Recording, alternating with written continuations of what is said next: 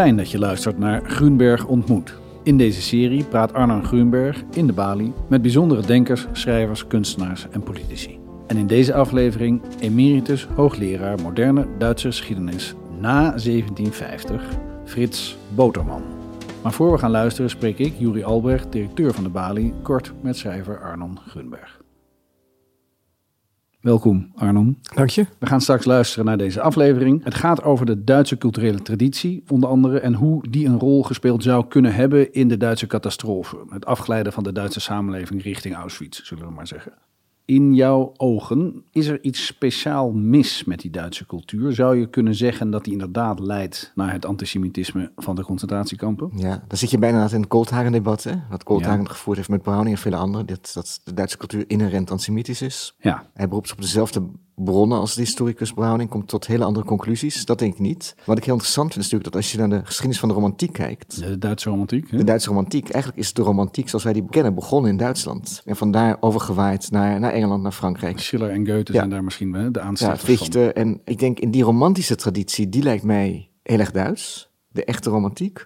En het fascisme is daar gewoon een van de, van de poten van. Mhm. Ik bedoel, de romantiek is eigenlijk zo uitgewaaid en heeft onze cultuur zo beïnvloed dat het moeilijk te zeggen is wat nog buiten valt. Het hele moderne kunstbegrip is eigenlijk doortrokken van romantische ideeën. Ja, over de kunstenaar onder andere, de kunstenaar als romanticus. Ja, de kunstenaar die buiten de orde valt, die een profeet is, die, die zijn eigen autonomie, de autonomie van de kunstenaar, is hebben we te danken aan de romantiek. En het idee dat de kunstenaar ook de wereld kan veranderen en moet veranderen, is ook ten zeerste romantisch. Ja. En dat zit natuurlijk ook wel in het fascisme. In die zin denk ik dat er wel iets in de Duitse cultuur zit dat niet inherent slecht is, maar dat zo absurd idealistisch is dat het alle kanten uit kan. Am deutschen Wesen zal die wereld genezen. Hè, de zoiets, ja. En dat dachten de nazi's ook. Dat dachten de nazi's ook. En in die zin heb ik, ben ik daar zelf mede daarom een heel klein beetje allergisch voor al te fundamentalistisch idealisme. Ja, dat begrijp ik. Idealisten zijn vaak de gevaarlijkste natuurlijk. Ik weet dat het niet heel populair is om te zeggen, maar ik vind dat eigenlijk wel. Ja. Niet dat je zonder idealisme kan, maar zodra het fundamentalistische kanten aan gaat nemen, zodra je bereid bent heel ver te gaan in je middelen om een bepaald doel te bereiken, wordt het gevaarlijk. Maar als ik jou zo hoor, dan sta je in dit debat toch licht aan de kant van Daniel Jonah Goldhagen. Hè, het boek eh, Hitler's Willing Executioners eh, heette dat boek. Waarin hij dus zegt van ja, dit is een, toch een typisch Duitse aangelegenheid. Hè, deze, deze massamoord. Terwijl Christopher Browning eh, veel eerder hetzelfde materiaal bestudeerde. En uitlegt in zijn boek Ordinary Men dat het iets menselijks is. Niet iets Duits. Ik sta eigenlijk aan de kant van Browning. Maar ik denk wel Mhm. in, in dit opzicht. Echt, gewoon het antisemitisme bestond natuurlijk ook in Frankrijk en andere landen eigenlijk veel vehementer nog dan in Duitsland. Maar ik denk wel dat die Duitse geschiedenis, ook het feit dat Duitsland zo laat een nazistaat is geworden, was Mhm. in 1870 met Bismarck. Veel later dan andere grote Europese machten, echt veel later. En toch die hele rare romantische traditie. Ik heb dat boek van Andrea Wolf gelezen, Ja. wat net uit is gekomen. Wat gaat over de Jena-gangers. Wat eigenlijk in dat provinciestadje, universiteitsstadje is het allemaal begonnen. En als je dat leest, dan denk je, ja, dit is de zo... intellectuelen die aan de Universiteit van Jena Ja. bij elkaar kwamen en schreven eind, en eind dachten. 18e eeuw, na de Franse revolutie. En ook eigenlijk onder invloed van de Franse revolutie op het idee kwamen van, nou ja, wij moeten de wereld herscheppen. Ja. En eh, het ego is alles. En ook vanuit het ik is alles, vanuit het idee het wij is ook alles. Ja. Dus het hele nationalisme komt er ook uit voort. Dus ik denk, daar zit wel iets. En dat vind ik ook wat Frits Boterman natuurlijk eigenlijk heel goed laat zien. Dat Duitse geloof in cultuur. hè. Mhm. Dat is natuurlijk eigenlijk ook, als je dat boek leest van Wolf, dan denk je, ja, dat heeft romantische wortels. Ja, dat is wel heel grappig om dat te horen zeggen door een schrijver die zijn hele leven besteed heeft aan het maken van cultuur. En volgens mij toch ook geloven in de nut van die cultuur en de romantische ideeën daarachter. Zeker, maar ik ben ook wel een beetje allergisch voor de dooddoeners over kunst en cultuur. En ook voor de al te hoge hoogdravendheid waarmee sommige kunstenaars en schrijvers over hun eigen werk praten. Of over hun métier, over hun ambacht. Ja, ja. Ik hou wel van een soort nuchterheid. Ik ben wel de eerste om het... Ik bedoel, natuurlijk kan je ook niet zonder, wat ik dan maar zal noemen, mysticisme. Of je kan het niet doodrelativeren. Maar je moet toch wel proberen waarachtig te zijn in hoe je ook naar je eigen werk kijkt. En naar, naar de functie die je vervult. Je kijkt liever naar jezelf als een ambachtsman dan als een profeet. Nou ja, ik heb me in mijn dankwoord bij de Johannes Vermeerprijs heb ik me vergeleken met een brandnetel. Een brandnetel heeft niet een al te hoge status, maar ik kan wel een heel klein beetje pijn doen als je er tegenaan loopt. Ja, groeit op eh, stikstofrijke grond. de brandnetel. Ehm, Ook zo'n onkruid. ja, ja, ja, dat is waar. Ja, met sterke wortels. Goed. ehm, we gaan eh, luisteren naar deze uitzending met emeritus hoogleraar moderne Duitse geschiedenis Frits Boterman. Vanavond spreek ik met, um, zoals u ongetwijfeld weet, met Frits Boterman. Hij zit naast mij. We hebben afgesproken dat we elkaar gaan tutoyeren. Uh, Frits Boterman is geboren in 1949, hoogleraar uh, moderne Duitse geschiedenis. Intussen met emiraat, maar daar trekken we ons niets van aan. Hij is gepromoveerd op uh, Oswald Spengler, Der Untergang des Abendlandes.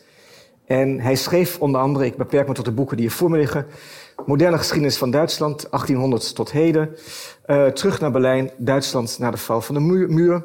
Duitse daders, de jodenvervolging en de nazificatie van Nederland, 4045. En het boek uh, waar, ik mij vanavond, waar wij ons vanavond op gaan concentreren, Cultuur als macht, cultuurgeschiedenis van Duitsland van 1800 tot heden. Tijdens het avondeten um, had Frits aangegeven dat ik heel graag wil spreken over het hedendaagse Duitsland. Dat gaan we ook zeker doen. Maar ik wil ook recht doen aan dit hele dikke en mooie boek. Dus we beginnen um, ongeveer vlak voor de eenwording van Duitsland. Daarom wil ik nog één ding toevoegen. Enige basiskennis van de Duitse geschiedenis veronderstellen wij bekend. Uh, we gaan er bijvoorbeeld vanuit dat u, om maar drie namen te noemen, dat u weet wie Helmoet Schmidt, Adorno en Bismarck, Bismarck waren. Weet u dat niet, is altijd Google. En als u daar nog niet uitkomt, kunt u in de afloop vragen stellen. Want ik zei wel dat u geen statements mocht afgeven, maar domme vragen mogen wel gesteld worden. Dan gaan we nu um, beginnen. Frits. Um, ik wil beginnen met een citaat uit Cultuur als Macht, helemaal aan het begin. Die een aardige indicatie is van wat je van plan bent in dit boek, meen ik. Dan schrijf je cultuur als macht.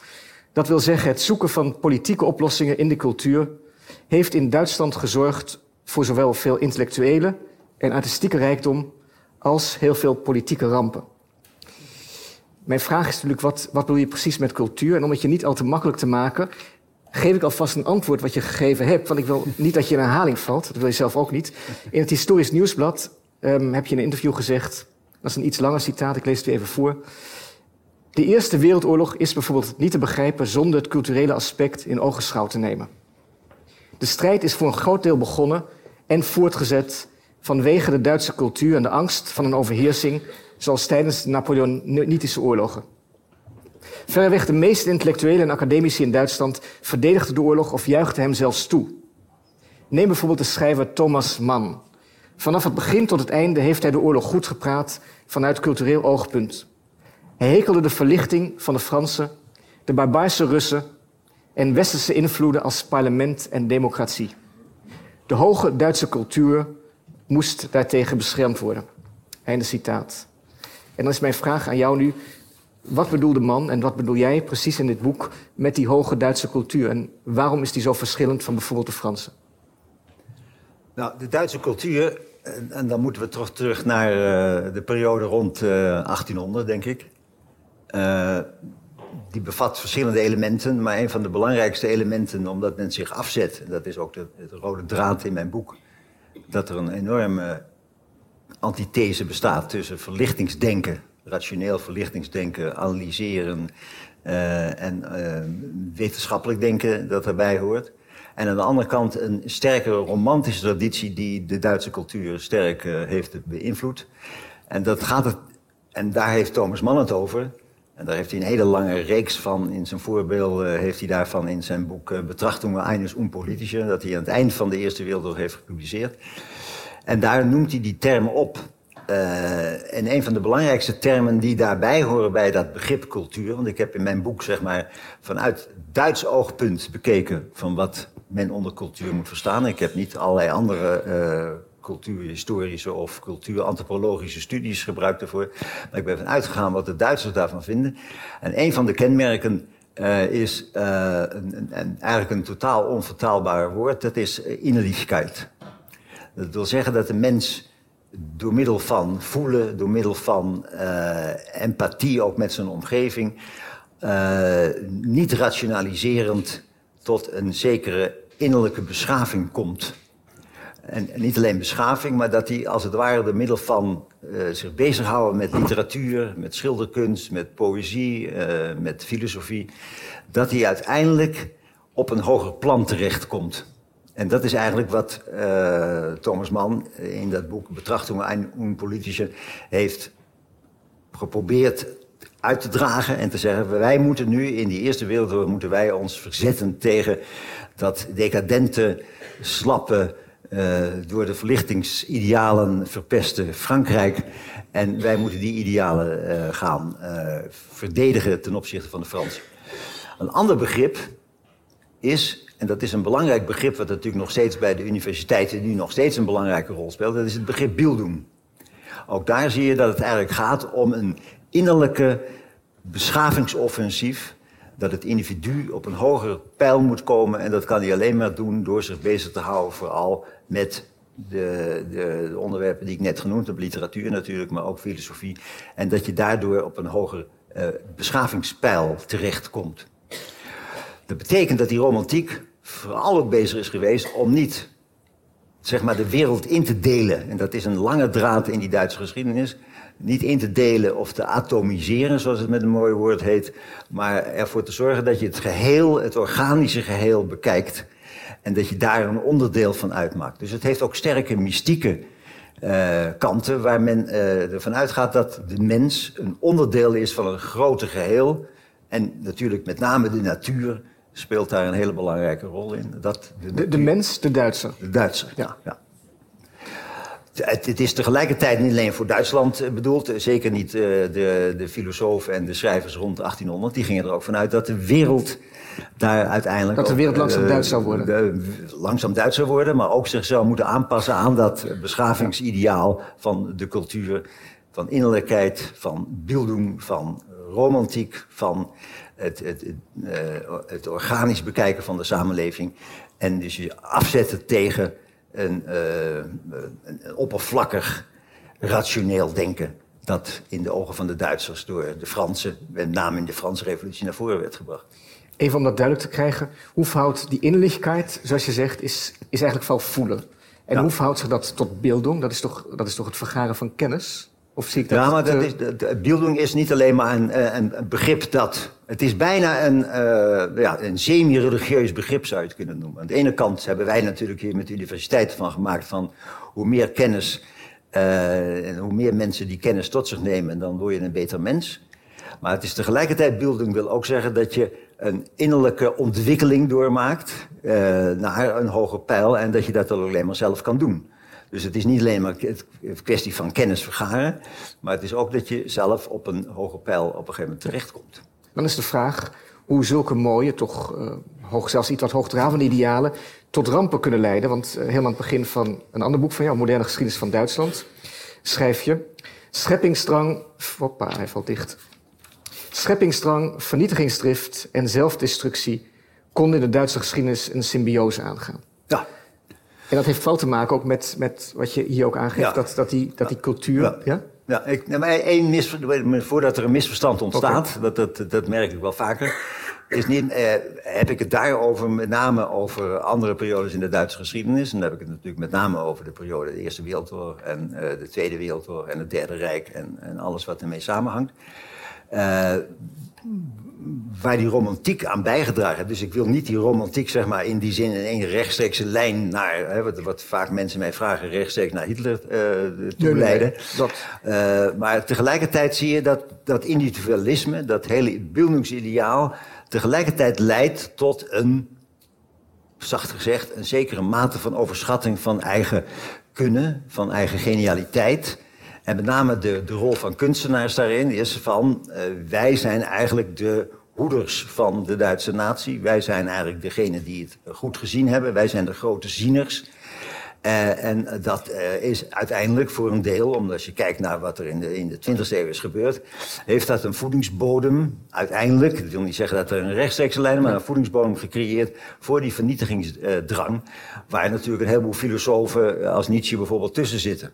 Uh, die heeft natuurlijk uiteindelijk ook dat bildungsideaal heeft hij geprobeerd. Het stond maskeren. Huh? Ja. ja. Jij gaat nu heel snel, we komen nog bij. Nee, okay. Maar je schrijft ook zelf, uh, ook weer cultuur als macht. Weimar en Boegenwald liggen dichter bij elkaar dan men meestal denkt. En met Weimar ja. bedoel je dan niet de Weimar-republiek, maar de stad van Goethe en Schiller. Ja, dat is een gewaagde uitspraak. Ja, dat vond ik, heb ook onderstreept. Dat is een ja. gewaagde uitspraak. En daar zal ook niet iedereen het mee eens zijn. Ik heb er ook wel uh, kritiek op gehad, dat, dat kan me voorstellen. Maar wat ik daarmee bedoel is van dat deze culturele uh, traditie die er in Duitsland, maar dat vraag ik me eigenlijk af in, in cultuur als macht, is een van de belangrijkste vragen. Van niet van, ja, waarom is zo'n in onze ogen zo'n beschaafd land uiteindelijk in deze verschrikkelijke barbarij terechtgekomen? Nee, ik heb, ik heb de vraag omgedraaid. En ik heb me afgevraagd van waarom, uh, uh, of welke tradities hebben er juist aan bijgedragen. En een van de tradities is toch het gevoel van de romantiek, het, benadrukken van die inlichtheid. Dus dat betekent ook tegelijkertijd uh, dat er een, zo, een zekere, uh, en dat is tot op de dag van vandaag in de politiek te merken in Duitsland, een, een, zekere afstand is ten opzichte van de werkelijkheid. Van de echte keiharde, snoerharde dagelijkse werkelijkheid is iets wat in die romantiek weggeschoven werd. Er moest als het ware de werkelijkheid overstijgen door middel van kunsten, door middel van dichtkunst. En men moest de wereld, zoals Novalis zegt, men moest de wereld romantiseren. Men moest als het ware de esthetische revolutie moest men uh, gaan, uh, gaan bevorderen. Maar dat betekent dus ook tegelijkertijd dat uh, ik met Boegenwald en Weimar, dat, als dat de bedoeling is zal ik dat uitleggen, dat de, de, culturele tradities, maar ook, zeg maar, ook de beste culturele traditie die Duitsland heeft gehad, op de een of andere manier uiteindelijk hebben bijgedragen. Dat is een, een bouwde stelling, geef het toe, ja. er zal ongetwijfeld ook weer kritiek komen. Maar dat die hebben bijgedragen toch tot wat uiteindelijk uh, de, de, de, meest verschrikkelijke periode in de 20e eeuw is geweest, althans wat betreft uh, Duitsland, je, Duitsland, de wereld. Ja. Nou, je, doet, je, je legt die uitspraak over Boegenwald en waar maar, wat mij betreft iets verder in het boek uh, zelf licht je hem toe. Dan schrijf je, kunst en cultuur werden, en dat is een beetje een parafrase van wat je net ook hebt gezegd, werden in Duitsland regelmatig overvraagd. Er werd, er werd geëist dat ze in tijden van crisis politieke oplossingen boden en dit had vaak ernstige gevolgen. Wanneer de politiek faalde, greep de cultuur of irrationaliteit in of bood deze een vluchthaven. Het resultaat daarvan was uiteindelijk nihilisme en barbarisme. Cultuur en barbarij sloten elkaar niet uit, zoals Walter Benjamin 1892, 1940 ooit opmerkte. Ja. Maar eigenlijk ga je, wat je nu zegt, nog iets verder. Cultuur en barbarij sluiten elkaar niet uit, maar de cultuur is ook een, een, een vruchtbare voedingsbodem voor die barbarij. Voor die barbarij zeker weten. Maar daar moet je een onderscheid maken. Dat wil niet zeggen, en uh, voordat daar een misverstand over ontstaat. Het wil niet zeggen dat alle kunstenaars in Duitsland, of alle filosofen, of alle uh, beeldende kunstenaars of andere uh, artiesten of intellectuelen, zeg maar, in die zin hebben bijgedragen. Er zijn natuurlijk heel veel mensen geweest die daar tegen verzet hebben en helemaal niks moesten hebben. Maar uiteindelijk de, de, de voedingsbodem voor het latere nationaal socialisme is voor een deel gelegd in het idee dat de cultuur, dat dat, daar draait het om. En als politiek in die zin faalt, dan kunnen we altijd terugvallen op die culturele tradities. En dan komen barbarij en cultuur komen heel dicht bij elkaar te zitten. Dat wil ook zeggen dat de kunstenaar met name ervan uitgaat dat hij in zijn radicaliteit, in zijn radicale oplossingen, vaak gebruikt werd om politieke oplossingen te, te brengen. Oké, okay. maar dan, dan is er nog één stap die ik, die ik niet begrijp. Ik begrijp de politiek faalt, dan grijp je terug op die innerlijkheid, je grijpt terug op bildung. En hoe kom je van die innerlijkheid en die bildung dan uit in Boegewald? Nou, omdat daar, uh, dat, dat is een grote stap natuurlijk. Dat wil niet zeggen, nogmaals, dat iedereen dat zo gedaan Want de helft nee, van, de, dat... van de kunstenaars die was in exil en die was buiten, buiten Duitsland. Dus die, die, die vertegenwoordigde het zogenaamde goede Duitsland. Maar zeg maar, de, de, de, de, de, waarden die al in die romantiek aanwezig waren... en waar Hitler ook regelmatig gebruik van gemaakt heeft... die werden politiek uiteindelijk, dus je kan het ook omdraaien... dus werden dus uiteindelijk politiek gebruikt om die barbarij uit te voeren. Ik zal een voorbeeld geven. Uh, er zijn natuurlijk heel veel uh, ook wetenschappers geweest die op de een of andere manier aan het eind van de 19e eeuw, en dat is natuurlijk een van de kernpunten van het nazisme, dat is, dat is het sociaal darwinisme. Misschien is dat wel de kern van, van. Er waren heel veel wetenschappers aan het eind van de 19e eeuw die gebeelderd waren, die die romantische traditie ook voor een deel aanhingen en uh, bezig waren om de wereld op de een of andere manier beter te maken. Maar uiteindelijk hebben een aantal van hen, en dat zie je ook in de loop van de tijd, zie je dat ze steeds meer uh, afglijden. Uh, steeds meer het idee gehad van dat het uiteindelijk ging om een, en ook een typisch 19e eeuws idee, om een gezondmaking van de natie. En dat kon je dus alleen maar doen door zelf op te komen voor die eeuwige cultuurwaarden die Duitsland had. Dat zie je in de Eerste Wereldoorlog ook. De cultuurwaarden worden ingezet om ja, je refereerde net al aan Thomas Mann. Of dat ook voor Thomas Mann ja. natuurlijk, ja. Heeft er ook mee te maken, want dat schrijf je ook in je boek... en daar heb ik weer een citaat bij, dat, dat, en dat is misschien een specifiek Duits fenomeen... dat kunst werd gezien als een soort ersatzreligion, een vervangingsreligie. Je schrijft bijvoorbeeld over de kunstenaar. De kunstenaar mat zich door de geniecultus een goddelijke status aan. Hij werd priester en profeet. Esthetiek en moraal gingen verbond aan. De romantiek kan als de voortzetting van een godsdienst met esthetische middelen worden gezien worden. Dit wil niet zeggen dat de secularisatie volledig, volledig geslaagd was. Ja. Dan moet je terug, je moet toch, om dit te begrijpen, het begint rond 1900. Ja. Het begint met, met de grote namen die iedereen uh, ongetwijfeld uh, wel of niet uh, wel gelezen heeft, dat weet ik niet. Schiller, Goethe, Kleist. Novalis, noem Kleist, noem ze allemaal maar op. Dat was een groep van, van, van intellectuelen die eigenlijk ingeklemd zat tussen aan de ene kant zeg maar de adel, de aristocratische wereld, waar privileges heersten en, en, en allerlei voorrechten voor een hele beperkte groep. En aan de andere kant het volk, het idee, het ongeletterde volk. En wat de tragiek is, dat vind ik nog steeds uh, voor, voor de Duitse geschiedenis, uh, is dat een zekere tragische omstandigheid. Dat deze mensen dus niet zich politiek hebben ge gemanifesteerd, maar vooral zeg maar, hun ambitie en hun, en hun uh, idealen en hun creativiteit gestopt hebben in die kunst, waar wij nu prachtig tegenaan kijken en zeggen dat is geweldig, die Beethoven die, en, en, en, en noem ze allemaal maar verderop. Maar politiek hebben ze door de omstandigheden waarin ze verkeerden, ook in dat versnipperde Duitsland zonder eenheid, hebben ze die innerlijkheid gekozen. Ze hebben de weg naar binnen gekozen in plaats van een zekere vorm van. Dat hebben sommigen wel geprobeerd. Uh, maar dat is plaats van een zekere vorm van het uitoefenen van macht, het uitoefenen ja, van politieke van, invloed. van politieke invloed. En daar is iets, zou je kunnen zeggen, als je het vergelijkt met andere landen, Engeland of, of, of Frankrijk en zelfs ook Nederland, dan zie je dat daar veel, een veel grotere uh, politiek activisme heeft bestaan. En ook veel meer het idee dat men als citoyen, als burger aan die samenleving moest meedoen. En je ziet met name bij de, bij de romantici dat men zich terugtrekt in genialiteit of op een berg of uh, zoals wilderlingen helemaal ja. ver weg ergens in een hutje. Uh, maar zich terugtrekt uit die werkelijkheid. En dat is tegelijkertijd, en dat geldt ook voor Chile bijvoorbeeld, een inspiratiebron geweest voor dat hele cultuurnationalisme dat zich in de 19e eeuw heeft afgespeeld. En dus nog niet politiek vertaald was. Dat is pas gebeurd wanneer Bismarck in 1870, 71 uh, de eenwording tot stand de brengt. eenwording tot stand brengt. En dan zie je pas dat daar weer andere problemen komen. Maar daar zie je dus op een gegeven moment de politieke keuze uh, zich afspelen. En dan ontstaat dat, die Klein-Duitse eenwording. Ja. En dan is de, de, de cultuur krijgt dan ook een iets andere betekenis dan het daarvoor had gehad. Ja. Daarvoor was het een identiteitsverschaffende aangelegenheid waar iedereen zich aan kon laven. En dat was het Duits zijn. En, en daarna wordt het ingezet als middel voor nationalistische doeleinden. Voor nationalistische doeleinden. Dat is eigenlijk al met de Napoleontische oorlogen. Zie je al voor een deel een aantal figuren uh, die cultuuridealen inzetten om uh, ten zijde te trekken tegen Napoleon. Even een kleine stap, want dat vind ik toch interessant, van die cultuur weg naar, je hebt Bismarck genoemd, naar de eenwording van Duitsland, 1870, 1871. Je hebt het over de, en, het kleine Duitsland. Bismarck noodgedwongen uh, laat Oostenrijk buiten, ja. laat het Habsburgse Rijk buiten.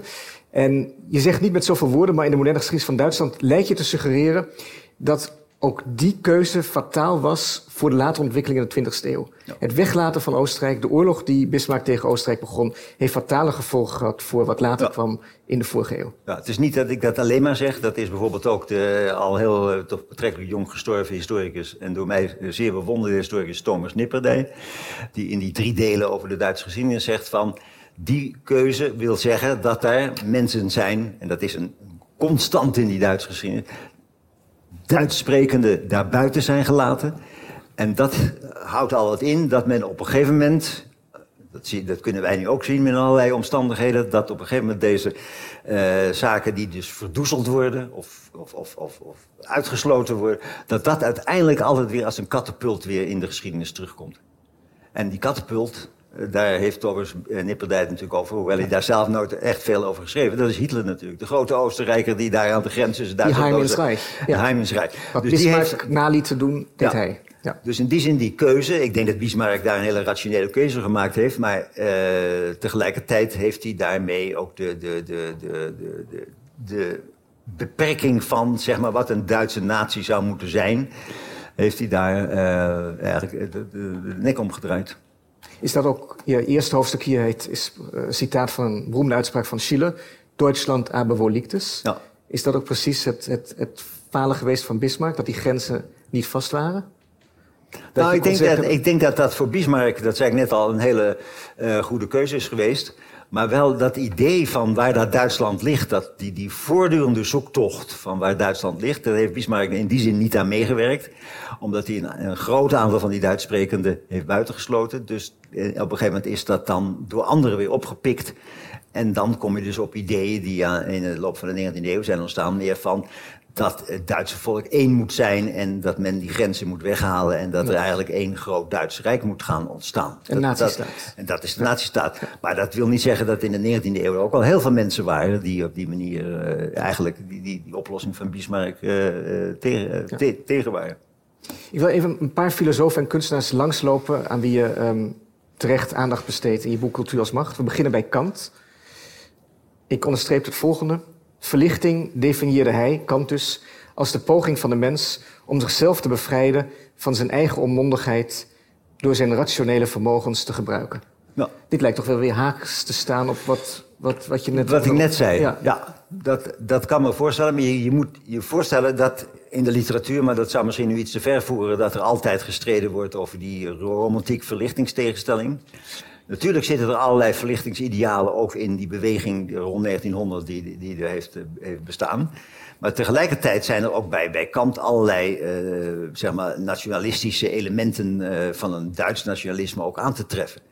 Wat hij bedoelt is natuurlijk dat, hij, dat je door middel van dat individualisme, dus eigenlijk door Bildung weer, hè, dus door jezelf te ontplooien, door zelf na te denken, je kan bevrijden van de. Iets weglopen. Valt iets weg? Eh, van de, de si- situatie waar men op dat moment verkeert. Dus de adel, daar moet men zich van bevrijden. Men moet zich ook bevrijden van het domme plebs dat overal in, in, in verschillende steden en dorpen aanwezig is. Schiller, een citaat dat mij ook zeer aansprak. En je noemt hem ook eigenlijk dat een, een, een, een, een je hebt het plaats letterlijk tegenover Kants filosofie.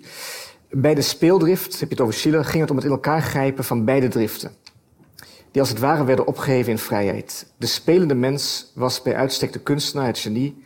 En dan citeer je Schiller, der Mensch spielt nur, wo er in voller Bedeutung des Wortes Mensch ist und ist nur da ganz Mensch, wo er spielt. Ja. Dus de roeping van de mensen om te spelen, zegt De Schiller. roep, de, de roep eh, wat Chile hier zegt is ook van... we moeten eh, eh, onze eigen fantasie, onze eigen eh einbeelding moeten we volgen...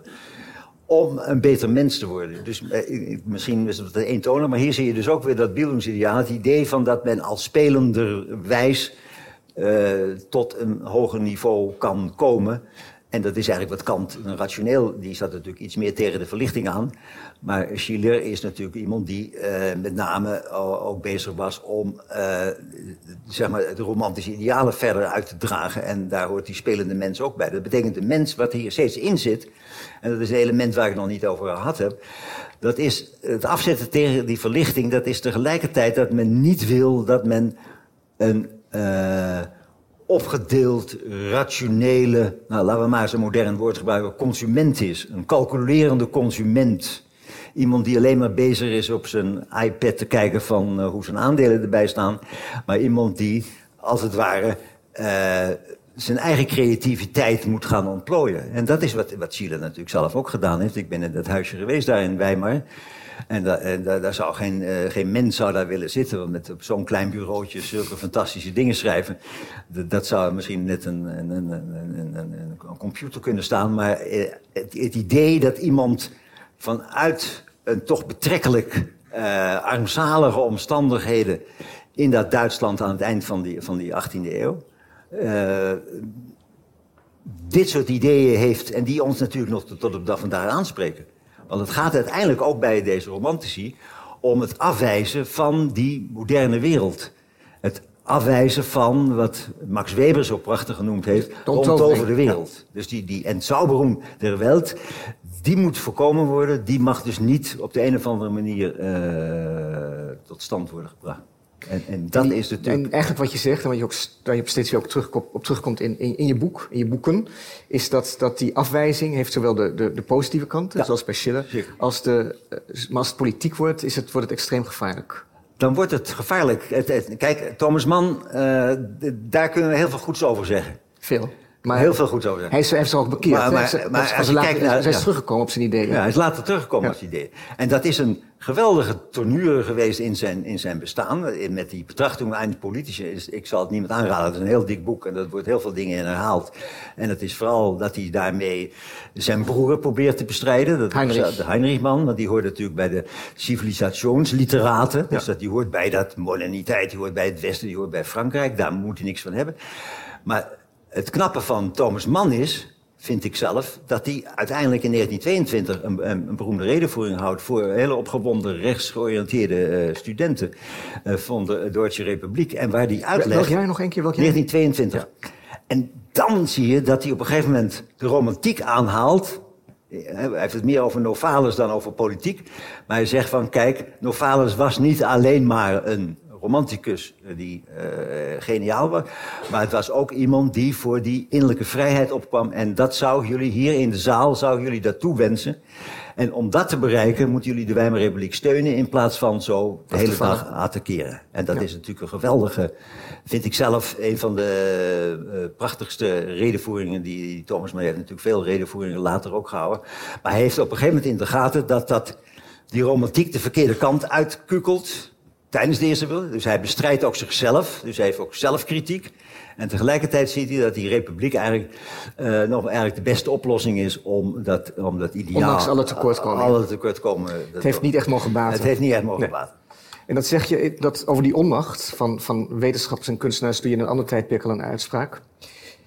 Typerend voor de wetenschappers en kunstenaars uit die tijd, we hebben het dan nog over de 19e eeuw, was dat hun leven werd bepaald door culturele geldingsdrang, politieke onmacht en maatschappelijke miskenning. Ja, heel veel. Er is heel veel Is dat- bij is dat- deze eh, jongelui aan te treffen. Heel veel eh weltsmerts, veel het idee toch dat ze niet meetellen. Eh, dat is natuurlijk bij Novalis die heel jong sterven, bij Hulderling, noem ze allemaal maar op.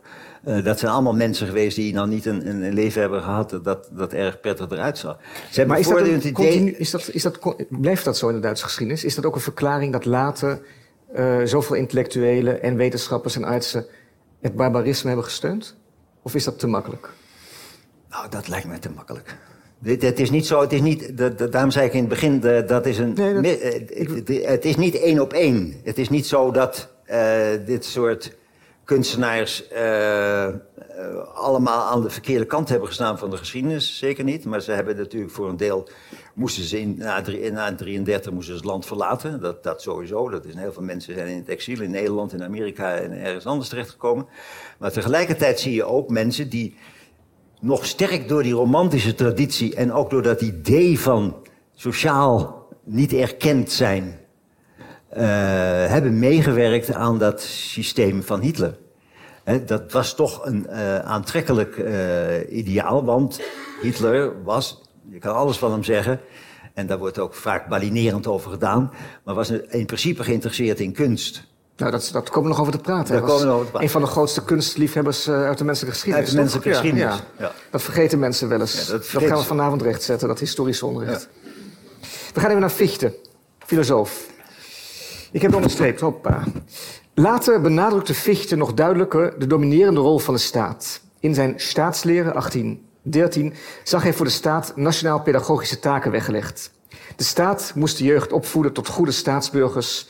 Pas in de staat werd de mens mens. De burger kwam voor de mens en de staat kwam voor het individu. Ja.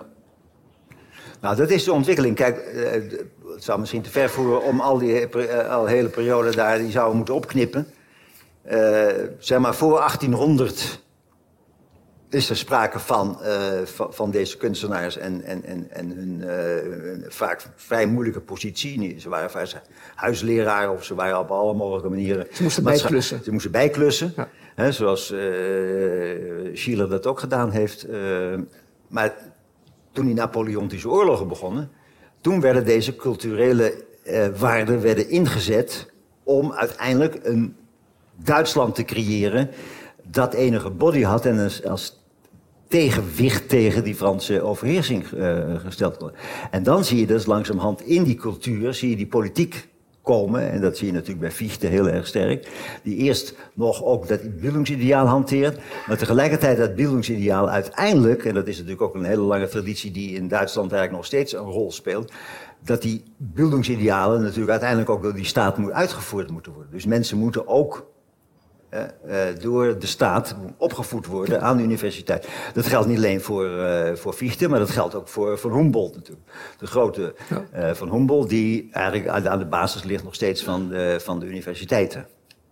Het idee dat men, men zich moet beelden en dan heeft de staat ook een belangrijke rol. Hè. Van, van Humboldt is ook minister geweest en die heeft zeg maar, de eerste universiteit uh, opgericht daar in, in Berlijn. Dus de staat wordt gebruikt als een instrument om die beelding Precies. Ja. gestand te doen. Ja. ja. Hegel, zeer belangrijk. Ik heb onderstreept, het gaat hier over Pruis ook. Um, Hoewel Hegel stelt, iets langer citaat, hoewel Hegel stelt dat het begrip vrijheid zijn voltooiing had bereikt, is het tamelijk raadselachtig wat hij daarmee bedoelde. Was dat het conservatieve Pruisen van zijn dagen? Zijn ideaal was een rationele, liberale staat, dat wil zeggen een constitutionele monarchie, maar die bestond in het Pruisen van koning, koning Friedrich Willem IV nog niet. Wilde de koning niet voor het hoofd stoten? Was hij teleurgesteld in de Franse revolutie, die te vergeefs abstracte filosofische begrippen in praktijk had trachten te brengen? Of zag hij juist voldoende van zijn ideeën in de Pruisische staat gerealiseerd? Waarschijnlijker is dat hij met zijn eigen filosofische systeem een eindpunt zag in de ontwikkeling van de menselijke kennis en inzag dat de rationele, liberale staat het enige overgebleven alternatief was om politiek en samenleving in te richten. Dit inzicht werd in zijn tijd zeker niet door iedereen gedeeld. Nee, dus waar vaak Hegel werd gezien als, als, als een staatsfilosoof, als beschermer van die Pruisische monarchie en van dat conservatisme, heb ik na lang dubben en uh, overwegen uiteindelijk hem de credit gegeven van waar hij op uit is, toch uh, na alle dialectische processen die, die de geschiedverloop allemaal kenmerkt, komt er uit, ging hij hem toch uiteindelijk om dat er een, vrijheid uh, aan het eindpunt zou staan. Waar hij zich in vergist heeft, is dat dat niet. En daar zie je dus die uh, afstand tussen, ten opzichte van de realiteit weer.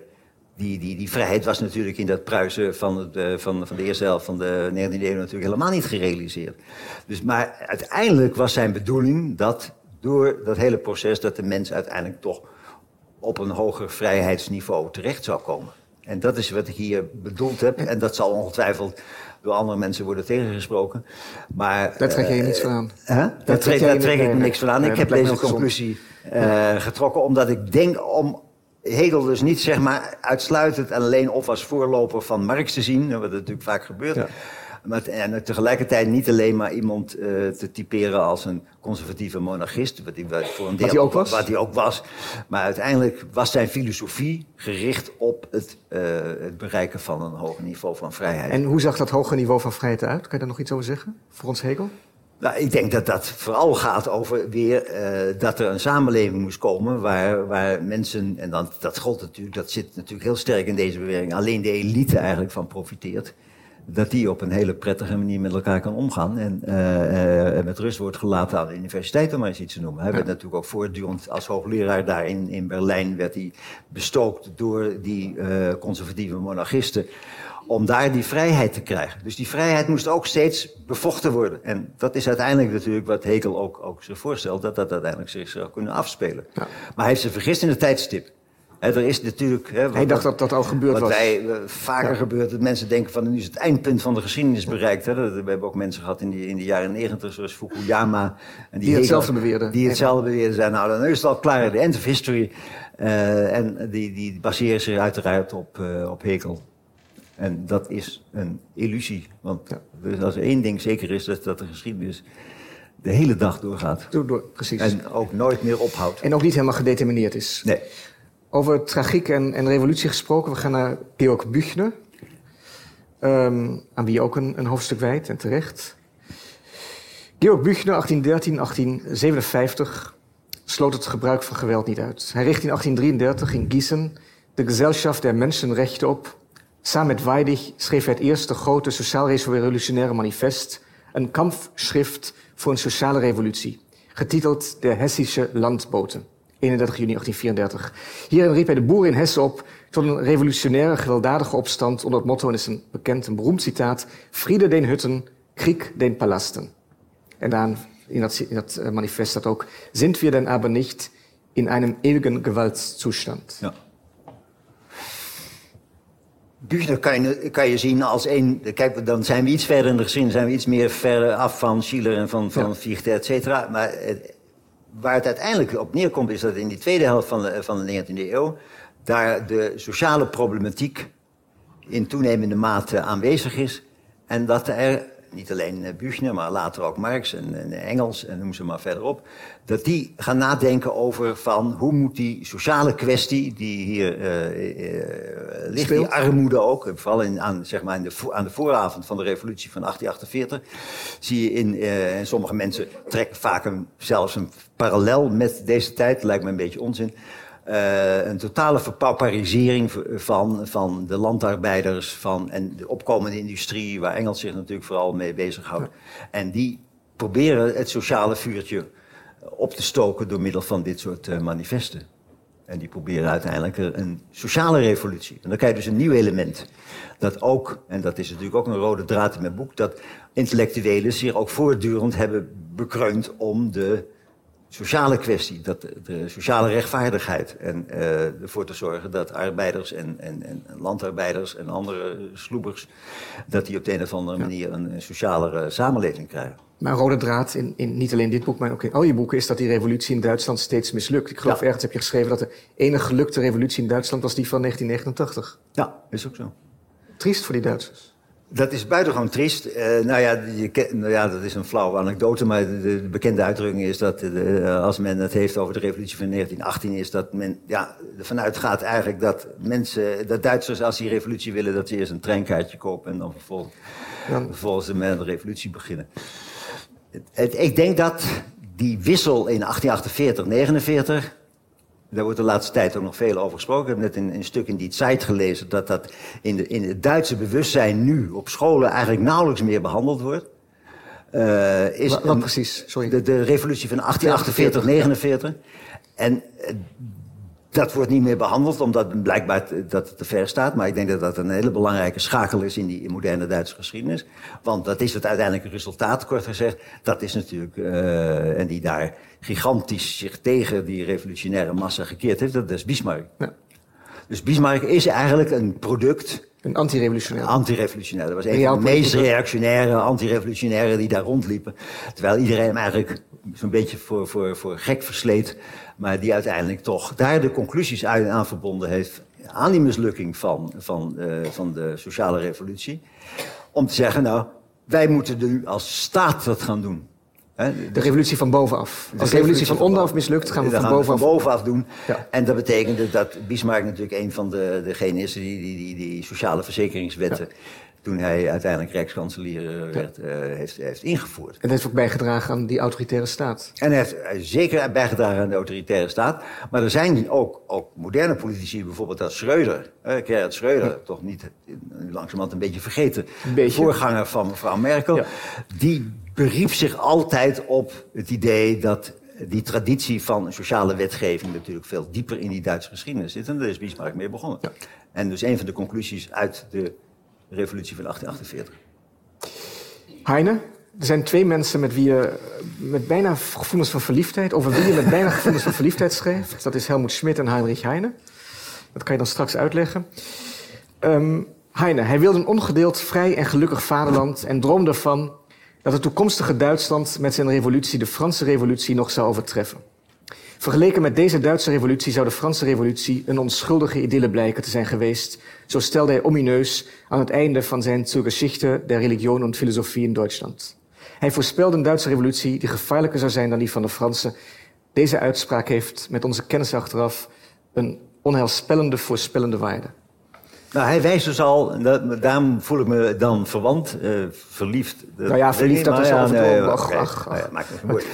Maar waar het om gaat is dat ik daar al in aantref uh, het, het, idee van dat Heine eigenlijk toch heel scherp zag. Waarschijnlijk omdat hij in ballingschap zat in, in, in Parijs. Uh, en dat geldt ook voor anderen, zoals Tucholsky. Je hebt wel meer van dat soort hele scherpe uh, waarnemers. En, uh, en daar zal het Joods zijn ongetwijfeld ook een belangrijke rol in gespeeld hebben. Dat, dat, men in de, dat hij in de gaten had dat daar een dynamiek, dynamiet moet ik beter zeggen, lag in die Duitse geschiedenis.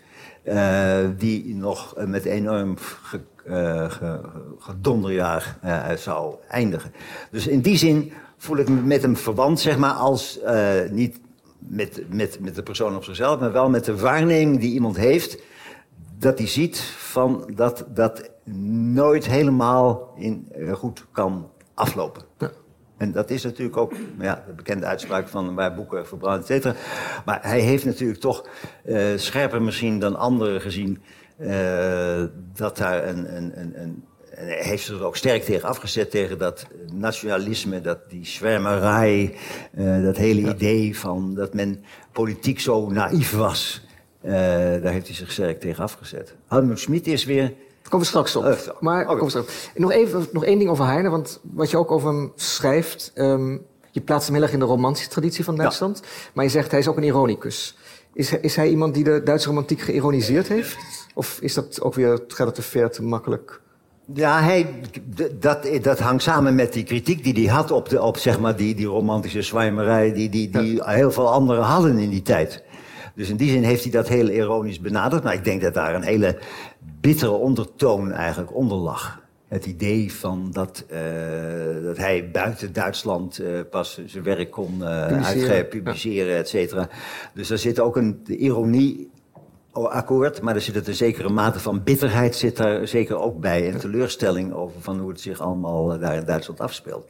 Dus hij zag ook dat, dat er geen eenheid te smeden was van die uh, profeten, zieners... Uh, zelfbenoemde genieën. zelfbenoemde genieën die daar uh, overal aanwezig waren. En dat is natuurlijk toch wat Heine scherper heeft gezien dan volgens mij anderen.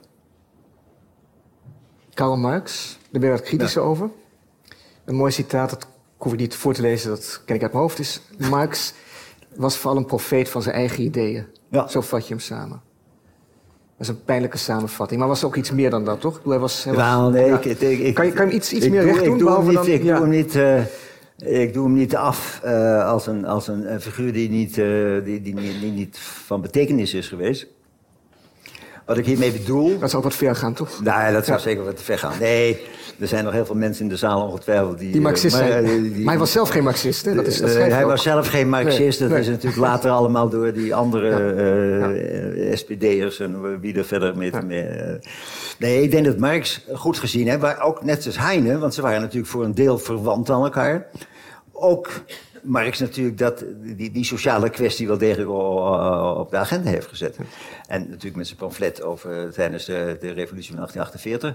Maar ook uh, doordenkend, dat is natuurlijk op zichzelf geniaal geweest, doordenkend op die meer geestelijke dialectiek van, van Hegel, daar uh, die materialistische onderbouw uh, bij te verzinnen. Ja. En daardoor geprobeerd heeft om een, een scherpe analyse van de samenleving te maken. En dat, dat dat is maar ook te voorspellen hoe het zou eindigen. Huh? Hij had ook voorspellingen over de geschiedenis hoe die zou eindigen. Tuurlijk, tuurlijk. Die niet helemaal zijn uitgekomen. Nee, die zijn niet helemaal uitgekomen.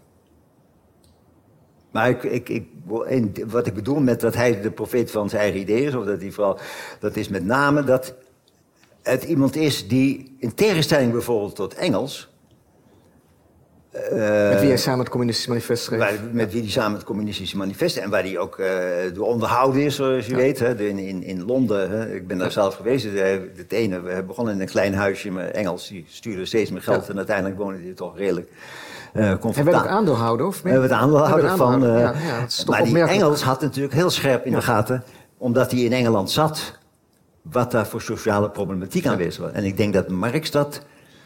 Uh, niet aan de lijf of heeft ondervonden... en ook niet heeft onderzocht Heeft, Engels heeft daar nog zeg maar, meer een wetenschappelijke studie van gemaakt om die Engelse uh, arbeiders. Uh, kwestie aan de orde. Ja. ja, precies.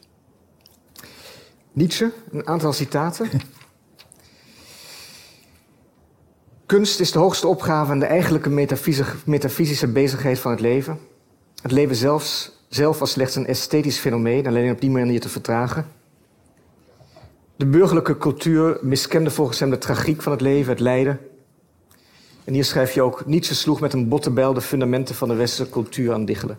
Het christendom werd genadeloos bekritiseerd, maar ook het humanisme, democratie, feminisme, anarchisme en socialisme.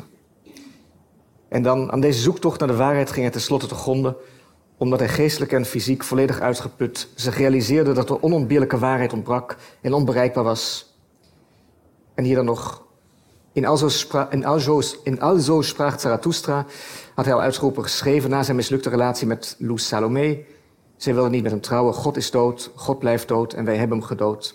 De christelijke moraal werd als leugen en bedrog ontmaskerd. En hiermee werd ook de kern van de westerse beschaving aangetast. Hij afficheerde zich als een profane profeet die van de heuvel afdaalde om de dood van God te verkondigen. De moordenaar van God, maar zelf tot een God geworden, tot een Übermensch, die die Heiligung des Diesseits als antwoord auf den Tod Gottes verkörpert. Zo is het. Zo is het. Is mooi, hè? Heb je mooi ja, opgeschreven. Ja, ja. Prachtige samenvatting van, van... Mooie samenvatting van... Ja, echt, echt. Maar dan kom ik even terug, maar dan moet ik even de schoolmeester. Ja, ja. Uh, Graag. Dan, dan zie je dat die romantiek, Bildung, dat Nietzsche absoluut in die traditie uh, uh, gezet moet worden. Het idee van, hè, dat is natuurlijk vaak misverstaan, dat hele idee van Übermensch. Waar hij mee bedoelde is dat een mens uiteindelijk in zijn individuele leven op zichzelf, en dan liefst natuurlijk via de kunst, tot een hoger niveau zou komen. Maar dat hij alle huichelarij, alle, alle, alle, alle uh, CBD-erige praatjes, dat je die en van het christendom, van het humanisme en al die, al die, waar heel veel mensen in geloven, dat je dat terzijde moet schuiven om uiteindelijk tot dat hogere niveau te komen. Dat die man daar uiteindelijk aan te grond is gegaan. Dat had meer te maken geloof ik, met syfilis dan met iets anders. Dan, maar met, het had niet te maken met zijn ideeën. Want die indruk het had, het die wek je wel, hè? Die indruk wek je wel, ja, schrijf je wel. Hij is aan die zoektocht te gronden gegaan. Hij is, hij is natuurlijk naar die zoektocht. Dus hij het is niet iemand. Dat heb ik van, dat, dat is op zichzelf heel interessant. Ik heb een, een tijdje sociologie ook gedaan. Uh, uh, als bijvak. En van uh, dat prachtig boek van, van Goudsblom over het nihilisme. Ja. Het is een geweldig boek. En daar staat, daar heb ik ook veel aan ontleend. Dat heb ik in de voetnoten verwerkt. Het is niet zo dat ik daar plagiaat heb gepleegd. Nee, nee, dat, dat wil ik ook niet zeggen. Nee, nee, nee. nee. maar het, het, dat, hij zegt van nee, dat, dat zoeken naar de waarheid. Dat, dat, dat, dat, dat compromisloze zoeken naar de waarheid. Dat is natuurlijk uiteindelijk waar het uh, niet over gaat. Maar uiteindelijk is hij natuurlijk in in, in, in een vorm van nihilisme terechtgekomen. Daar gaat wel zeggen dat het ook een destructieve kant heeft. Dat het een zeer destructieve kant heeft. Dus in die zin heeft hij dat heeft prachtig, uh, ja, rond 1900 daar op sterfbed, lang, ja. uh, langdurig. En dan met die vreselijke zuster uh, uiteindelijk... de vreselijke zuster die, die hem misbruikt heeft, toch zijn idee? Die, die zijn ideeën misbruikt heeft. Ja. Heeft. En andere, we naderen langzaam de, de, de 20e eeuw, een belangrijke figuur ook, Richard Wagner. Ja, en dan citeer je, dat is ook wel mooi, dan komt Nietzsche ook nog even om de hoek kijken. Wagners muziek was volgens Nietzsche dus een vorm van degeneratie, een schijnkunst die een en al te, ver, te verleidelijke ontsnapping uit het aardse leven bood. Nietzsche distanceerde zich eveneens van Wagners völkisch nationalisme en antisemitisme. Zeker. Dus als je dan toch bezig bent zo genadeloos de waarheid te zoeken, zoals Nietzsche, ja. dan moet je daar zelfs het uh, opbrengen dat je, dat je grote idool, want dat was afhankelijk uh, Richard Wagner, dat die ook van zijn voetstuk moet. En dus hij is daar een paar keer geweest. Hij werd daar ook wel min of meer geschoffeerd, geloof ik. Maar eh, dat had ook wel persoonlijke redenen. Maar uiteindelijk zag hij ook in dat Wagner bezig was, net als Heine eigenlijk. Dat, dat, dat Vulkisch nationalisme, dat, dat, dat, dat zwermerige, dat, dat hele sentimentele nationalisme... dat ook in de muziek van Wagner zit wel ongetwijfeld mensen zijn die het allemaal prachtig vinden. Ik vind het zelf ook prachtig, maar dat wil, dat wil niet zeggen, dat, wil niet zeggen dat, dat daar een, dat je, laag, kijkt. Dat, ja. dat je daar doorheen kijkt en zegt van...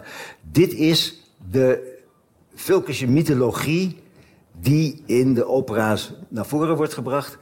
En dat heeft uh, Nietzsche heel goed gezien, dat daar, dat daar een vals Duitsland eigenlijk aan gecreëerd werd. Dus ook hij legt eigenlijk al heel vroeg uit dat daar uh, ontsporingen zitten in dat nationalisme na uh, Bismarck. Dus dan krijgen we Willem I en dan krijgen we Wilhelm II. Dat, dat, Omdat als dat de basis zou moeten zijn van het Duitse nationalisme en het Duitse Rijk, van het Duitse keizerrijk daar heeft uh, Nietzsche want dan neemt afstand het, van genomen. Ja, want het neemt dan het neemt anti-modernistische tendensen aan. Het neemt xenofobe en antisemitische ja, tendensen aan. En het maakt een heel duidelijk... Het, het gaat terug, het wordt bloed en bodem. Ja. Je Zeker. Moet, het gaat niet meer omdat je op Duits grondgebied leeft. Je moet, wat het ook mogen betekenen, je moet als Duitser geboren zijn. Ja, precies. Dus dat is dat... Uh, jus sanguinis, zoals het ja. zo mooi heet. Het idee dat en dat, dat is pas in 1913 is dat uit, uit de grondwet in Duitsland geschrapt. En dat speelt misschien nog bij bewegingen nu eh, weer in Duitsland een belangrijke rol. Uh, dat, daar moest Nietzsche niet van hebben. Maar in die radicaliteit, en ook met name, ik heb wel eens een lezing gehouden over Nietzsche, maar daar, daar moet je ook aandacht besteden aan zeg maar, het geweldsaspect dat er in die filosofie zit. Het, het, het, het, het dat bedoel je met het geweldsaspect het, Dat het zo genadeloos is dat dat ook niet zeg maar, een tolerantere en een humanere wereld oplevert. Te genadeloos te, te genadeloos voor zichzelf. En voor en de voor, burgers. En voor de burger. Een belangrijk begrip, dat is even geen, geen denker, componist of filosoof, maar de onpolitische Duitse. Ja. En daarover schrijf je, want dat is het eigenlijk, Thomas Mann uh, zit in die traditie. Je zegt, uh, je wil een aantal mythes ontmaskeren in dit boek. Uh, en een van die mythes zeg je, als er één bewijs is voor de stelling dat de mythe van de onpolitische Duitse niet opgaat, dan is het wel het geval van de intellectuelen en de Eerste Wereldoorlog. Ja. Want voor van die Eerste Wereldoorlog. Nou, we zitten, ja. ik heb al Thomas Mann betracht toen we eines onpolitische.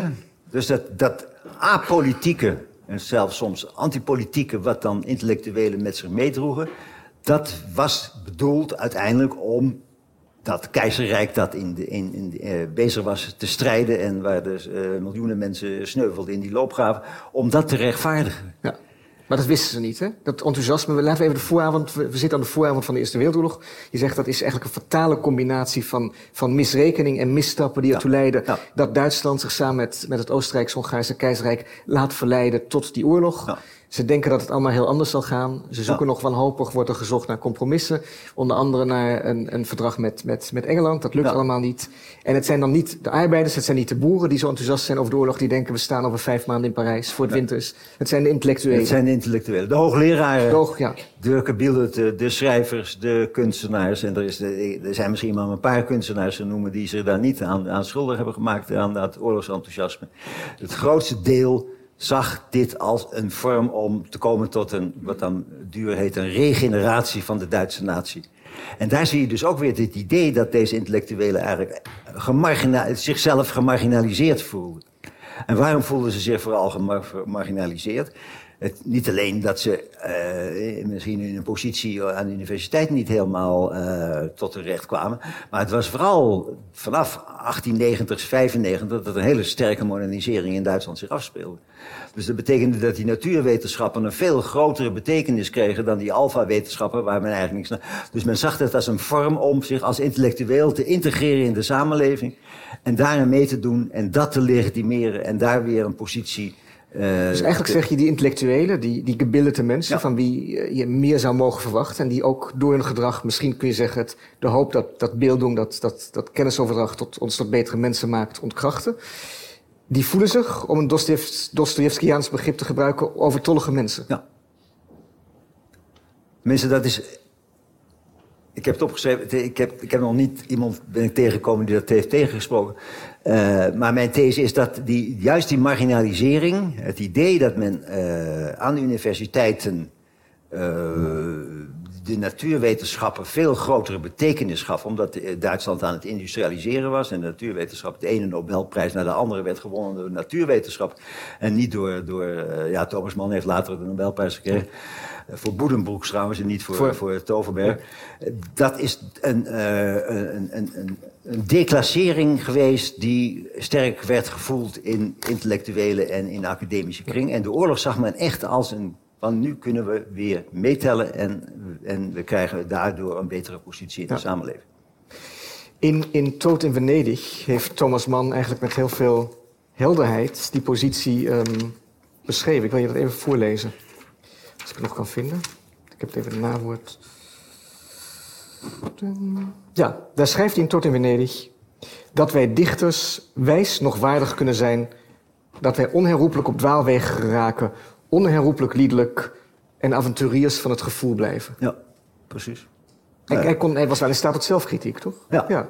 Dus dat, dat is steeds dat idee van dat men eh, al- als, als geistige niet die waardering kreeg die anderen wel kregen. Maar ook hij zegt van die geistige wij dichters, toch Ja. een land van dichters en denkers, wij zijn avonturiers van het gevoel. Wij zijn niet tot wijsheid in staat. Ja.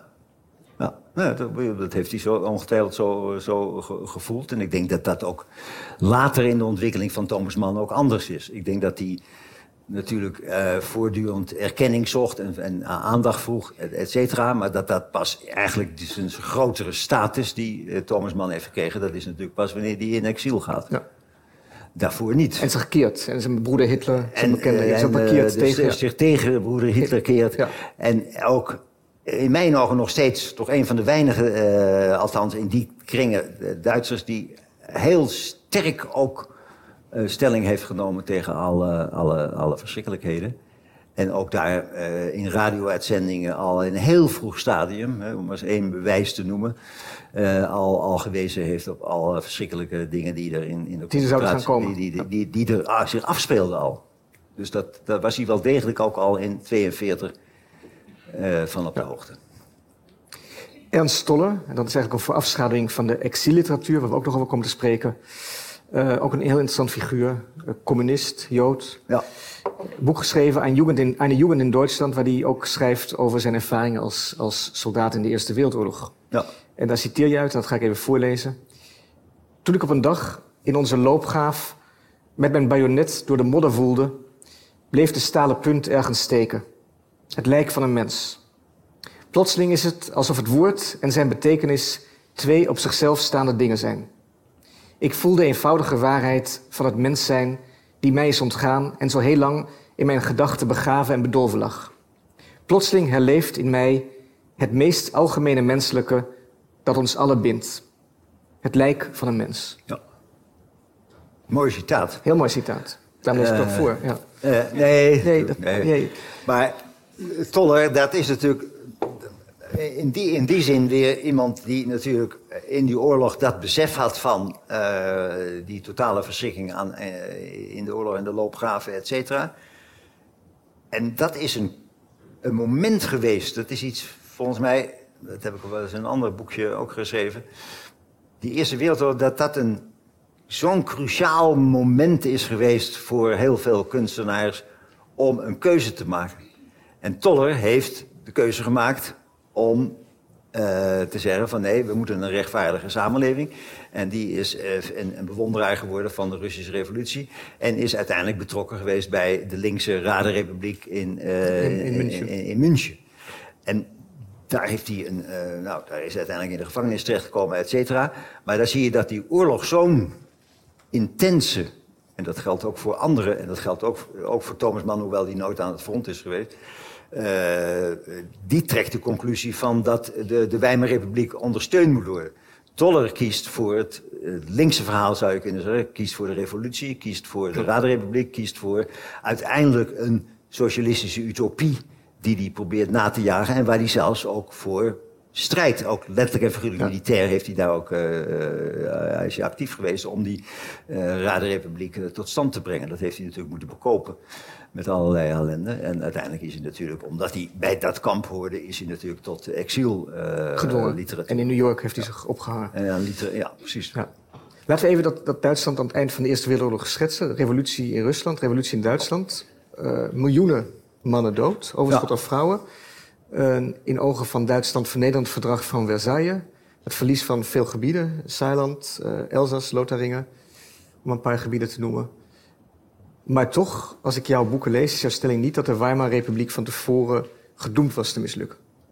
Nee, dat kan je ook, dat, dat zou ook eh, Het zou te makkelijk zijn om achteraf te zeggen van... achteraf zeggen van, eh, dat is zo. Uh, op college zei ik al, er zijn, er drie theorieën. Je kan de theorie van het doodgeboren kind hanteren. Je kan de, de, theorie van de moord of van de zelfmoord hanteren. Uh, als, je, als, je, als je ervan uitgaat dat er op een gegeven moment... dat zou, dat zou leiden tot een, uh, een, grondig pessimisme. Dat je denkt van, nou ja... de, de revolutie van 1918 is waardeloos... en dat moet uiteindelijk meteen rechtstreeks naar de meest verschrikkelijke ellende leiden... Dat is natuurlijk niet zo. Er waren steeds wissels die omgezet konden worden. Tot en met, zeg maar... Dat, ja, tot en met 33? Tot en met 32. 32 is Eind 32 zie je dat er nog verschillende mogelijkheden waren... om, zeg maar, de grote ramp, die iedereen niet... niet niemand kende natuurlijk op dat moment dat. Maar om die te voorkomen, of althans een andere weg in te slaan... En uh, toch uh, een, een, socialere samenleving of een democratische samenleving op te richten. Als men wat meer geduld had gehad en de crisis was uitgevoed geraakt. En dat is toch een van de, denk ik, belangrijkste voedingsbodem voor, voor het nationaal socialisme. De crisis van uh, de economische crisis van 1929. Dan was dat een heel ander verhaal geweest. Maar dat wil niet zeggen dat de Weimarrepubliek natuurlijk zwaar belast was.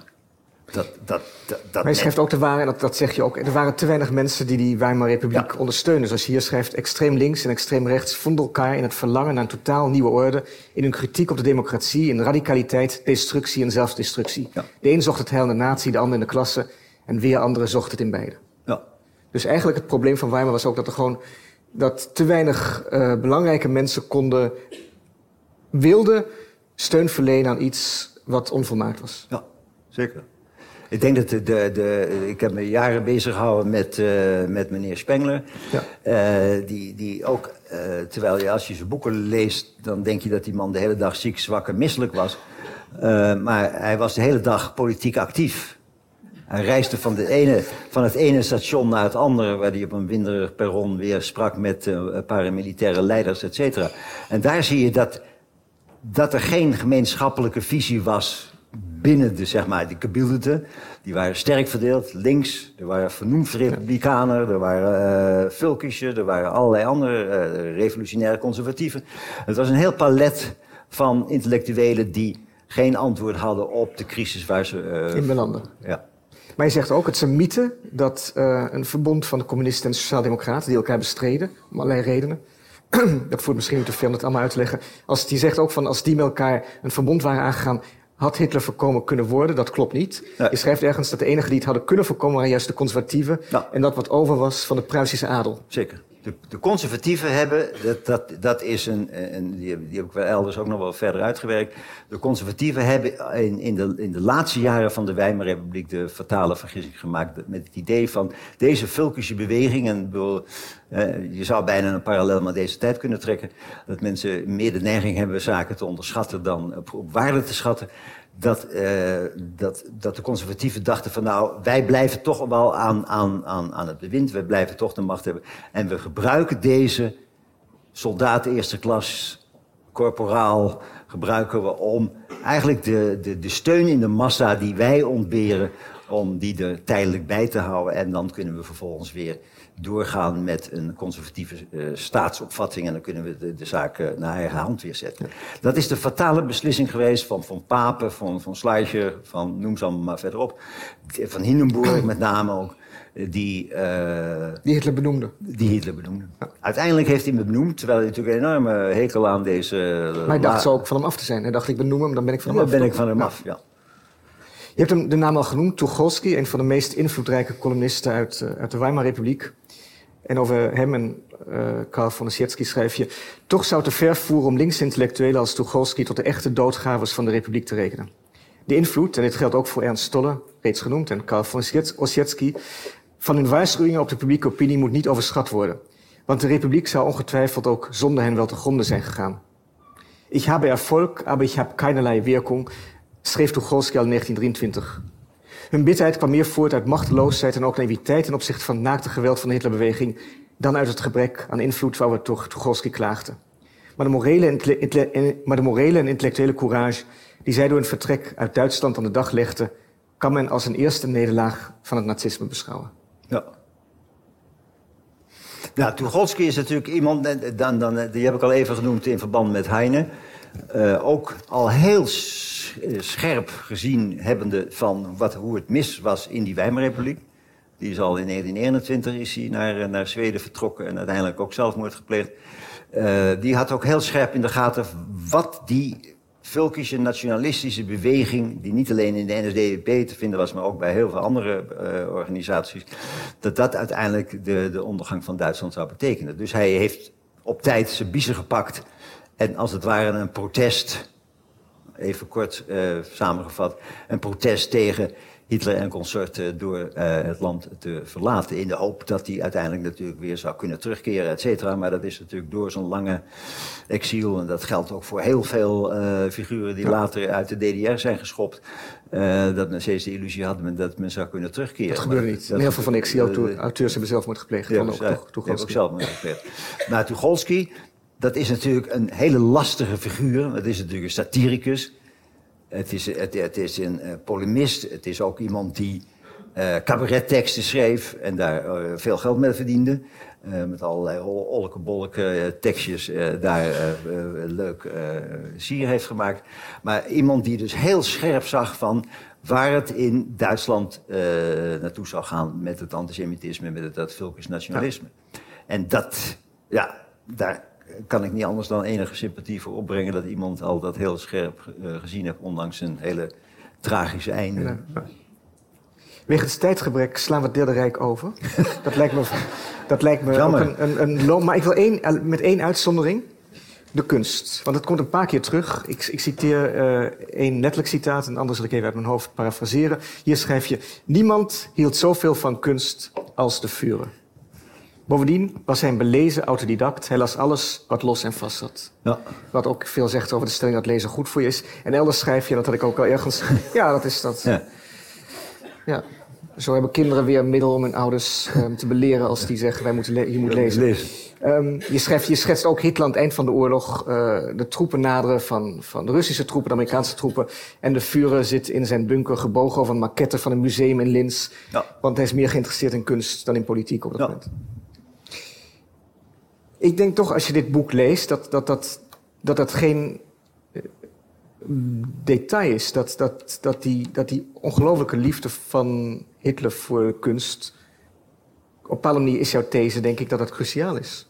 Dat het? Dat is cruciaal, als cultuur, Ja, als macht. zeker, zeker. Ja. En mijn Nee, vraag is om dat, om dat even toe te lichten. Nee, dat, dat, dat is zeker. Dat is natuurlijk. eh, het ging Hi- Hitler natuurlijk. Hij heeft allerlei vreemde uitspraken gedaan van. Ja, jongens, die, die politiek die doe ik er wel bij. Eh, dat, dat, eh, dat, dat is iets voor eh, de, de, de zondagmiddag. Maar tegelijkertijd was het iemand die toch in die zin op een buitengewoon natuurlijk eh, roofachtige manier bezig was om uiteindelijk die kunst op een hoger voetstuk te plaatsen, ook binnen zijn eigen rijk. En zijn, zijn waanzinnige illusie om in Linz een eigen museum eh, in te richten, waar al die grote stukken uit het Louvre en het Rijksmuseum en waar ze allemaal vandaan kwamen, uiteindelijk tentoon werden gesteld.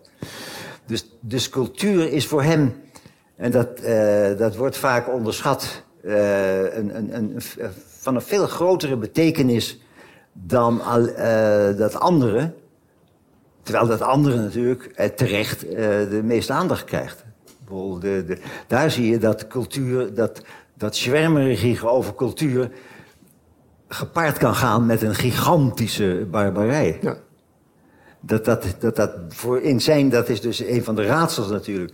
Dat in zijn hoofd die twee dingen zo bij elkaar konden bestaan.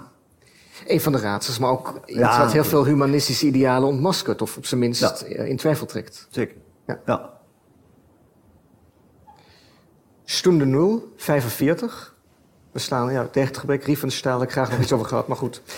Stunde 0, 45. ehm, je zegt anders dan, dan de Weimarrepubliek, waar het eigenlijk een mythe was dat daar een enorme culturele bloei bestond, was Stunde 0 echt een moment van culturele bloei. En daaraan koppel je eigenlijk Adenauer, burgemeester van Keulen, die de oorlog ehm, doorstaan had als echt immigration. Hij heeft rozen gekweekt in de Ja. oorlog. Uitvindingen gedaan. Ja, uitvindingen gedaan, ook heel mooi. Ja, ja. En ehm, hij wordt dan de grondlegger en eigenlijk de grote stabilisator van de BRD. Ja.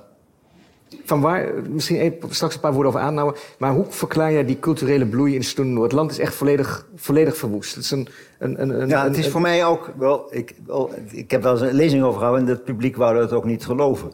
Wat wil het niet geloven? Dat er na 1945, in die, in die enorme puinzooi die het Derde Rijk was geworden, dat daar op alle mogelijke manieren de cultuur tussen de stenen en de ruïnes naar boven kwam.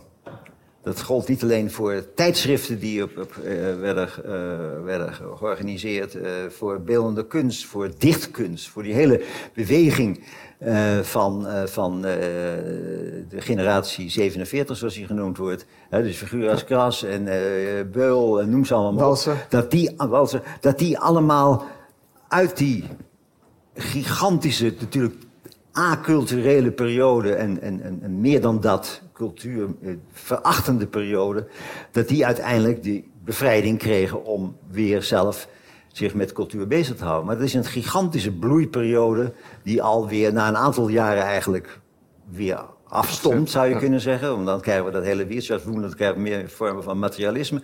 Maar met name de jaren 45 tot en met nou ja, zeg maar wat 42, eh, 52, dat is een, een, een culturele bloeiperiode geweest van Duitsland, waar er nog eh, heel wat onderzoek naar te doen valt. En dat, dat ook eh, verbazingwekkend is. En als je het vergelijkt met de Weimar, Weimar is toch voor een groot deel een voortzetting van de cultuur die al voor 1914 bestond.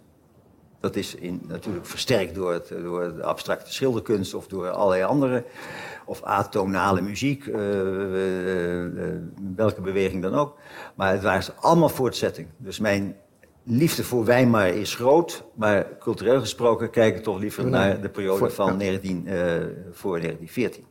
Maar ehm, het wonder, want je hebt ook wel eens een wonder genoemd, het wonder van de BRD, het wonder van de Bondsrepubliek, is ten dele is niet zozeer te danken aan, aan de groepen 47 of aan de culturele, eh, kunstzinnige bloei, die daar, maar ehm, om één naam te noemen, Adenauer. Met alles ook wat je op hem aan te merken hebt, een- Ja. de Westbindung, het inzicht dat... Het dat inzicht van deze eh, eigenlijk al afgeschreven politicus. Hè, want het was zijn tweede carrière als, als bondskanselier in 1949. Daarvoor was hij burgemeester van Keulen. Eh, wat hij, daar kunnen we om prijzen, in de gaten had. Dat is eh, de paradox dat een land dat volledig aan de grond zit. En Duitsland zat volledig aan de grond. Was bezet door de geallieerden voor het grootste deel. En een bezettingsstatuut en noem maar, maar op. Dat hij op een gegeven moment in de gaten had om Duitsland weer enigszins respectabel te maken in de wereld, enige soevereiniteit te geven, moeten we soevereiniteit opgeven. En dat is Dat toch is- een vrij geniale gedachte, die ervoor gezorgd heeft dat dat hele Europa-verhaal eh, uiteindelijk gestalte kon krijgen, door zelf gezag, soevereiniteit af te staan aan Europa is dat uiteindelijk eh, voor Duitsland, heeft, voor, althans voor West-Duitsland, heeft dat zeer gunstig uitgepakt. Want daarmee konden ze laten zien van wij zijn ons aan het verbeteren.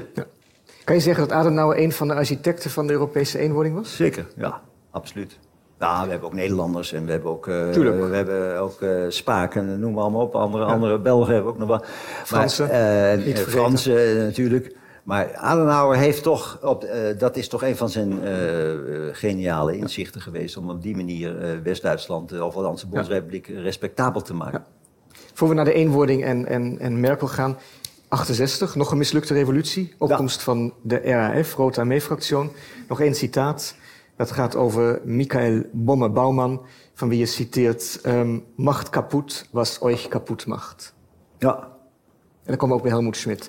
Dus de, de, de revolutie van 68, Adorno, filosoof, is daar het slachtoffer van. Hij wordt, eh, terwijl hij ja, als een intellectuele vader kan worden gezien van die revolutie, wordt hij uitgejouwd, een striptease in zijn collegezalen. Hij verlaat eh, gefrustreerd en verbitterd misschien ook de universiteit. Zeker. En de revolutionairen ehm, radicaliseren, gaan geweld gebruiken.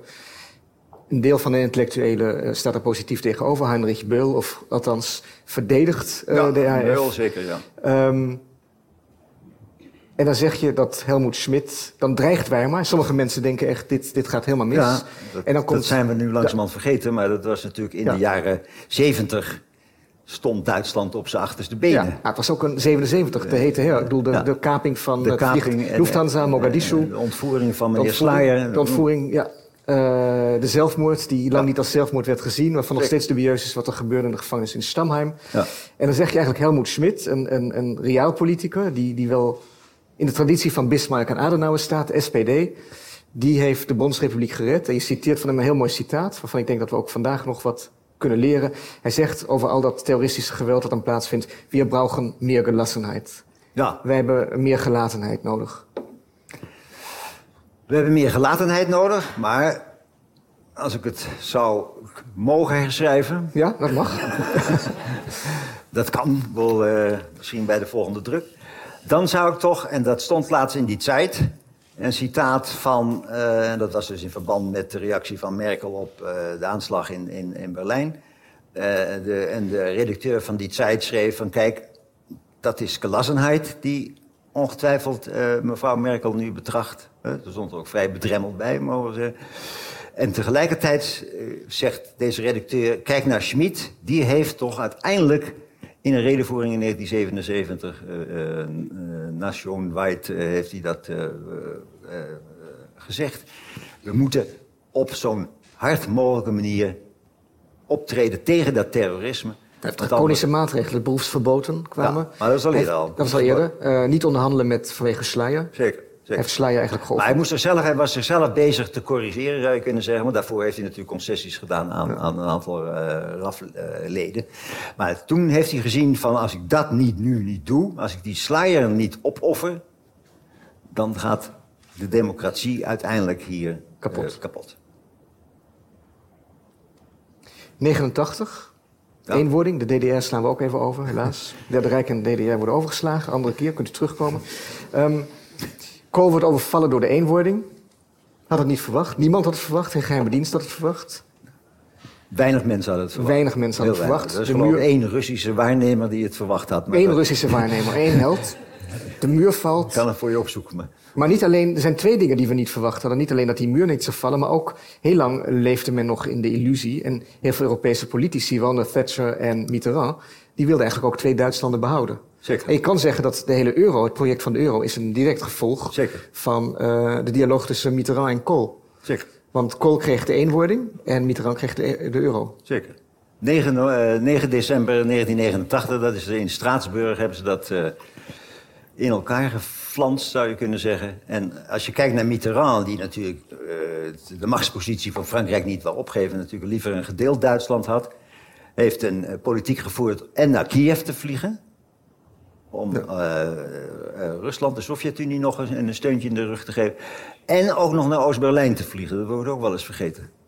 En daar nog met, uh, met de, de, de... Was het met Krens, heeft hij nog? met Krens denk ik dat hij toen nog onderhandeld heeft. Ja. Thatcher hetzelfde, ook daar, maar dat, dat anti-Duitse sentiment is in, in, Engeland misschien nog wel veel sterker dan in Frankrijk. Ook die heeft alle mogelijke manieren geprobeerd om Kool tegen te werken.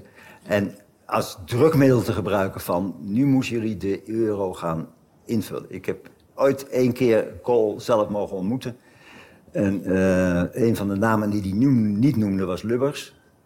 Uh, die had een, uh, voor hem een fatale rol gespeeld in dat hele herenigingsproces. Hoewel Lubbers, die heb ik laatst ook nog eens een keer gesproken, althans gesproken, die zat bij een forum, die ontkent dat. Maar die heeft hem geschoffeerd en Kool heeft gezegd, de D-mark moet, opge moet klaar zijn. Dat is de zwaarste dag in mijn leven. Daar ontlenen we eigenlijk de welvaart, de identiteit aan.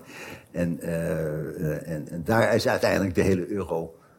Dus al die mensen die tegen de euro zijn, die zouden eigenlijk voor de woning van Helmut Kool moeten protesteren. Ja, ja. zeker. Maar kijk, dan komen we natuurlijk in het heden. Dat hele project van de euro was voor hem maar een sideline. Waar hij voortdurend op gehamerd heeft, Kool, is niet zeg maar die monetaire unie, maar zoveel mogelijk een, uiteindelijk een politieke unie. Ja. En dat was Duitslands ergens grootste ideaal. Dan kan je dat nationalisme. Daar wil ik mee eindigen. Ik wil daarmee eindigen. Mag, mag dat even? Ja, ik wil even tussendoor, want dat is nog belangrijk.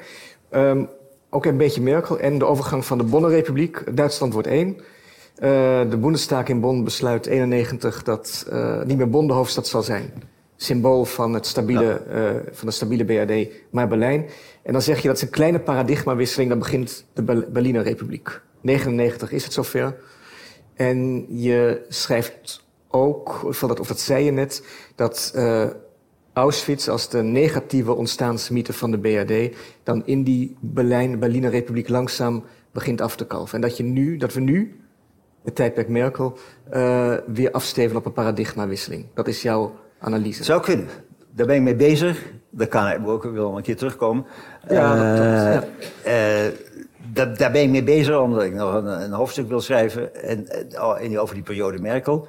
Maar wat ik steeds meer voel is dat wat zeg maar, die, die, die Auschwitz-identiteit, of hoe je dat verder wil noemen, dus nie wieder Krieg, eh, et cetera, dat dat langzamerhand, ik denk ook bij jongere generaties, enigszins op de achtergrond raakt. Ik weet het niet zeker, het, het, is, het is nog maar speculatie, maar de grote intellectuelen die zich voortdurend met Auschwitz en met, met, met uh, de betroffenheidscultuur, zoals de Duitsers dat noemen, hebben bezighouden, die zijn bijna dood de hele vlakhelfer-generatie die is gestorven. Die bijna, er zijn er wel een paar die nog in de tachtig zijn.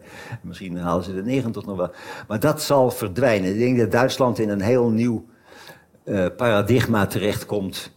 Uh, Ondanks dat, dat Merkel nog veel meer dan Schreuder eigenlijk toch steeds weer teruggrijpt, ja. naar mijn idee, op die oorlog en ja. op de morele verantwoordelijkheid van Duitsland. Ja, nou, ik denk niet alleen, dat, ik denk niet alleen dat Auschwitz-geboot, zoals de Duitsers dat noemen, maar met name de achtergrond in de DDR. Het idee, dat heb ik nu de laatste tijd ook voortdurend, dat citaat, uh, weer, weer, weer gezien, dat haar belangrijkste drijfveer is, Duitsland, daar mag geen hek omheen.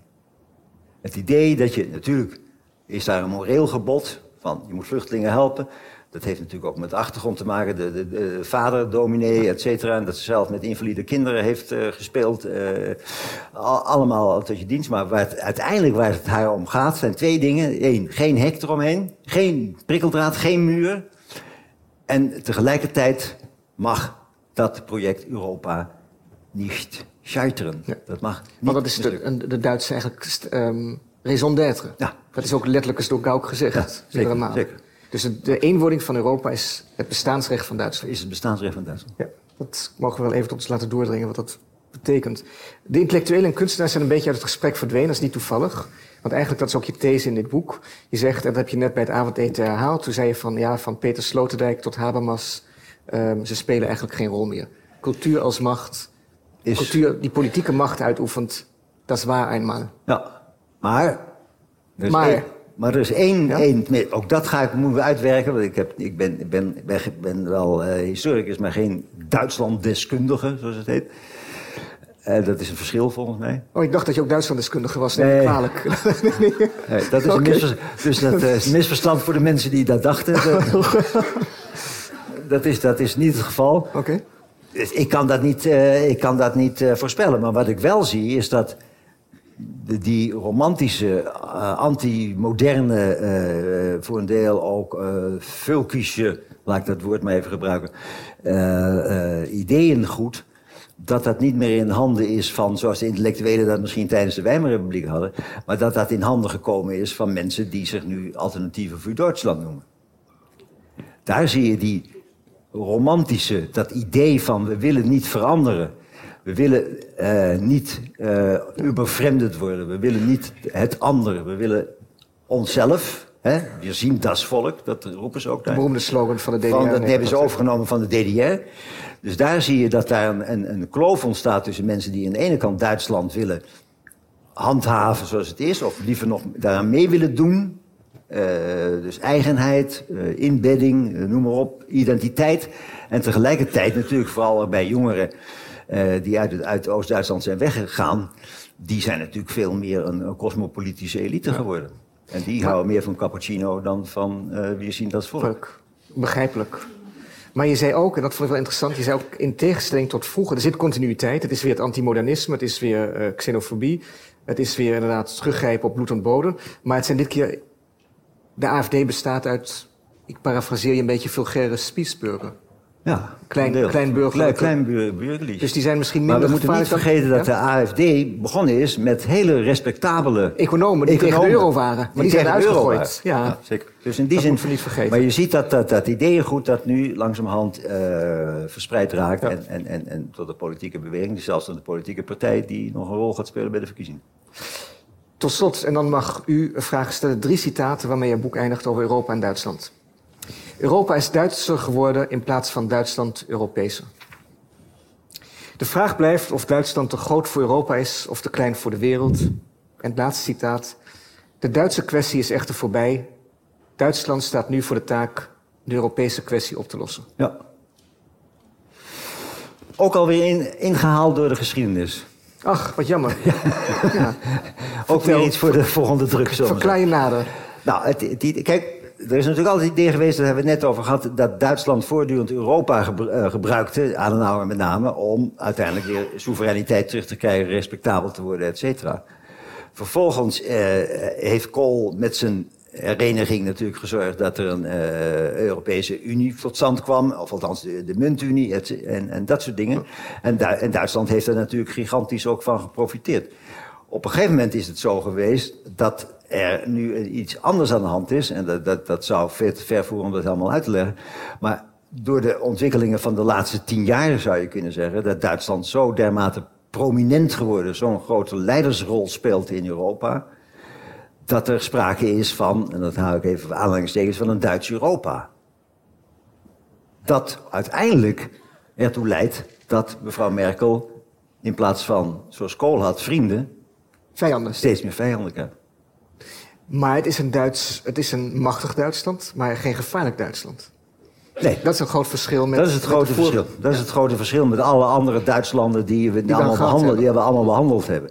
Het gaat erom dat, maar het, is voor, voor, voor Europa, Europa is het van groot belang dat Duitsland in die zin die centrale rol kan blijven spelen.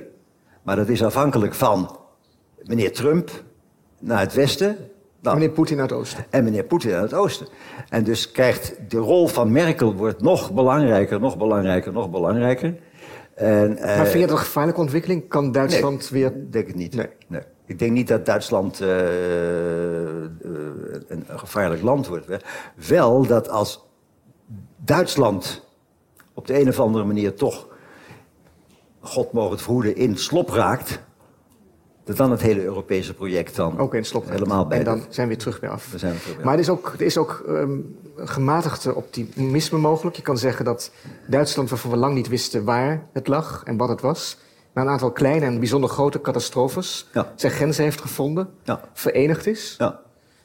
Dus wat voor Duitsland zou, heeft, heeft gewerkt, zou misschien ook voor Europa kunnen werken. Zeker. Of hebben we nog een Daar- kat- daarom is Merkel zo'n groot voorbeeld. Ja.